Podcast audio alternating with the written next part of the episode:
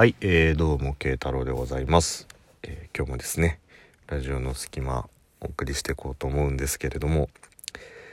あのですねうーんなんかねちょっと微妙な匂いがしてるんでね 最近ちょっと言葉を選ぶようになってきてしまうんじゃないかと思うんですけどあの昨日お話ししたまあねこう出張での失敗談みたいなお話をしたじゃないですか。でうんまあ前々からちょいちょいお話はしてることではあるんですけどなんかね聞いてんじゃねえの？みたいな感じの匂いがちょっと職場でするわけですよ。でねあの昨日そのチケットを取るのを一日間違えてしまって空港で青ざめたっていうお話をしたんですけどちょうどえーっと来週か来週にあの出張に行くやつがいるんですね。でそいつがあの独り言にしては声が大きいし話しかけてるにしては声が小さいみたいな微妙な音量でいや本当にねあの日付間違えないように撮んないとなって言いながら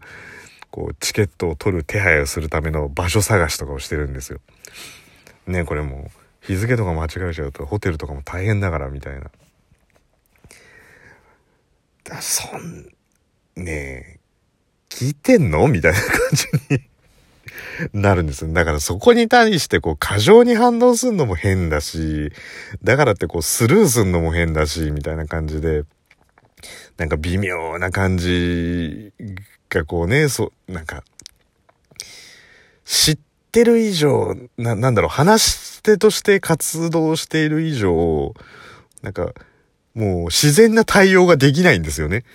なんか、慶太郎に声がそっくりな人がいるみたいな感じだったら、へえ、そうなんだ、みたいな感じで、ね、知らないんで、知らない体で動けるんですけども、ドンピシャで自分が喋ってるんで、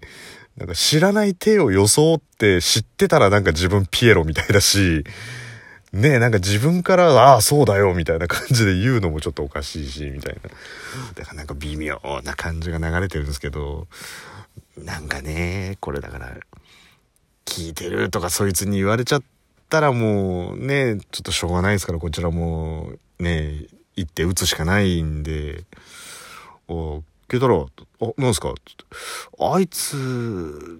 もう今日で4日間無断欠勤だけど、なんか知ってるか？みたいな。いやー、わかんないっすね。みたいな感じね。いや、消しちゃうの？そいつ。抹殺しちゃうの？ラジオトーク聞いてたってだけで。それはしないでしょっていう。まあね、でも、自分の中でこう、職場の人に聞いてるぞって言われた時に、まあね、ちょっと取ろうと思ってる対応みたいなのもなんとなくこう自分で決めてるのがあるんですけど、まあちょっとそうなっていくのかななんていうところのね、なんか、以前に比べてその聞かれてるかもしれないって思うようなインターバルがちょっとなんか短くなってきたような気がするっていうところでね。なんでちょっとまあドキドキしてますよっていうところなんですけれど。まあねそんなことが会社で、まあ、今日あったっていうところとあとまあもう一つね今日ちょっと会社として、まあ、イベイベントっていうことではないんですけどあのうちの会社あのまあ年に1回、まあね、もちろん年にじ時期物なんで年に1回なんですけどあのい医者がうちの会社に来て予防接種やってくれるんですよ。まあそれなりの人数がいるっていうのもあるんですけどなのでこの時期わざわざその病院に行かなくてもあの希望者は全部その社内で打てるっていうところで今日インフルエンザの予防接種をしてきたので今慶太郎の左腕はすごいぷっくり腫れててすごい重いんですけど。で本当に昔はあの注射大嫌いだったんですよ。もう入れるのも抜くのもあのなんていうんですか予防接種で入れるのも採血でこうやるのも本当もう針が嫌でしょうが、もうこの世でなくなればいいものは注射とゴキブリって豪語してたぐらい嫌いだったんですけど、まあちょっとね、ある時を境に、まあ普通までにはなったんで、なんか、ある時を境にってなんかこう注射でいけないものを摂取してたみたいな感じになりますけど、まあそういうわけじゃないんですけど、まあね、ちょっと入院してた時期とかがあったんで、まあそれで慣れたっていうか、まああの、普通にはなったんですけど、で、その注射が嫌だったからっていうので、一時予防接種打ってなかったんですよね。で、数年間、あの、別にインフルエンザになってないからいいやと思ったんですけど、ある年に予防接種をしてなくて、あの、インフルエンザにかかったんですよ。で、予防接種、まあね、これ、諸説あるじゃないですか。予防接種意味ないとか、予防接種をむしろしない方がいいなんていうのもネットで調べると出てきますけど、僕はそのやってなかった年がひどかったんですよ。まあ、鼻水、高熱はもうスタンダードに出るとして、一番きつかったのはやっぱ頭痛なんですよね。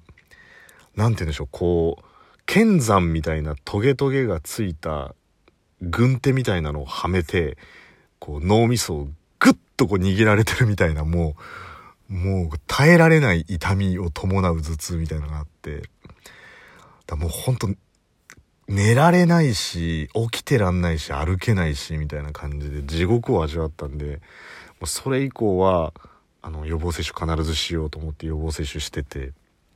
で、まあそのね、効果のほどは諸説あるのでわからないんですけど、少なくとも僕は予防接種を受けてから、もちろん受けてからインフルエンザになったことは、あの、あるんですけど、あの、インフルエンザにな、予防接種を受けた上でのインフルエンザっていうのは、そんなに重くないんですよね。もちろん熱は高熱出ますし、鼻水出るんですけど、ただもう死ぬっていうほど辛いっていうよりはちょっと重めの風邪ぐらいで収まってるんで、僕は多分予防接種をやってた方が、まあ効果はあるのかなと思って、それ以降は欠かさずやるようにはしてるんですよね。もう本当に辛かったんで、で、インフルエンザってその、いわゆる解熱剤とかもほとんど効かないじゃないですか。だから楽になる方法は全然なかったんで、まあそれに比べたらね、一回注射で痛い思いしときゃいいやと思ってるんでやってるんですけど。で、ちょうどこれからの時期、インフルエンザ、あのー、流行り出すじゃないですか。ね、あの、よくインフルエンザが猛威を振るうなんて言ってニュースでやってたりとかしますけど。でもあれ不思議なのは、真夏の暑い時期に皆さんの周囲でインフルエンザになった方っています？僕一人もいないんですよ。でも、冬になると、ものすごい大流行するわけじゃないですか。例えばこれがですよ、花粉症とかだったら、花粉が出るから花粉症になるっていうのでわかるじゃないですか。でもインフルエンザって、こう、なんていうんですか、どっかから生まれてくるものじゃないじゃないですか、こう。ね、なんかの木の、こう、花粉と一緒にインフルエンザが飛んでくるみたいな感じじゃないじゃないですか。だから、菌自体は多分どっかにいるんですよね、一年中。まあ、ねウイルスなんでゼロになるっていうことはないんでしょうけど、でも、その周りの人が、ほとんどなっていない夏時期とかには、こう、なりを潜めてるのに、なんだろう、その自分の周りの人で何人も、ね、よく、あの、まあ、学校でもそうですし、バイト先とか仕事先とかで、やっぱり一人がなると、二人三人ってなってったりとかする、あの、感染力の強さとかでね、あっという間に周りになる、出てくるじゃないですか。どこが発生源なんだって思った時に、なんか、一番最初になった人ってどっからもらってくるんだろうと思うんですよね。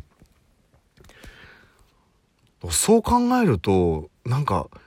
実はこう、一年中誰かしらがインフルエンザの保菌者っていうよりは、あの、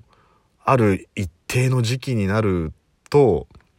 こう、なんて言うんですか、都心とか、まあこう、日本全国の主要都市をですよ、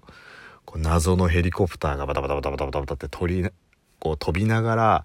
こう、インフルエンザのウイルスをサラサラサラサラーみたいな感じで巻いていってんじゃないかみたいな、こう、中二病的なこと考えちゃうんですけど、なんかそんなこと思ったことある人いないいないだろうな俺だけだろうな。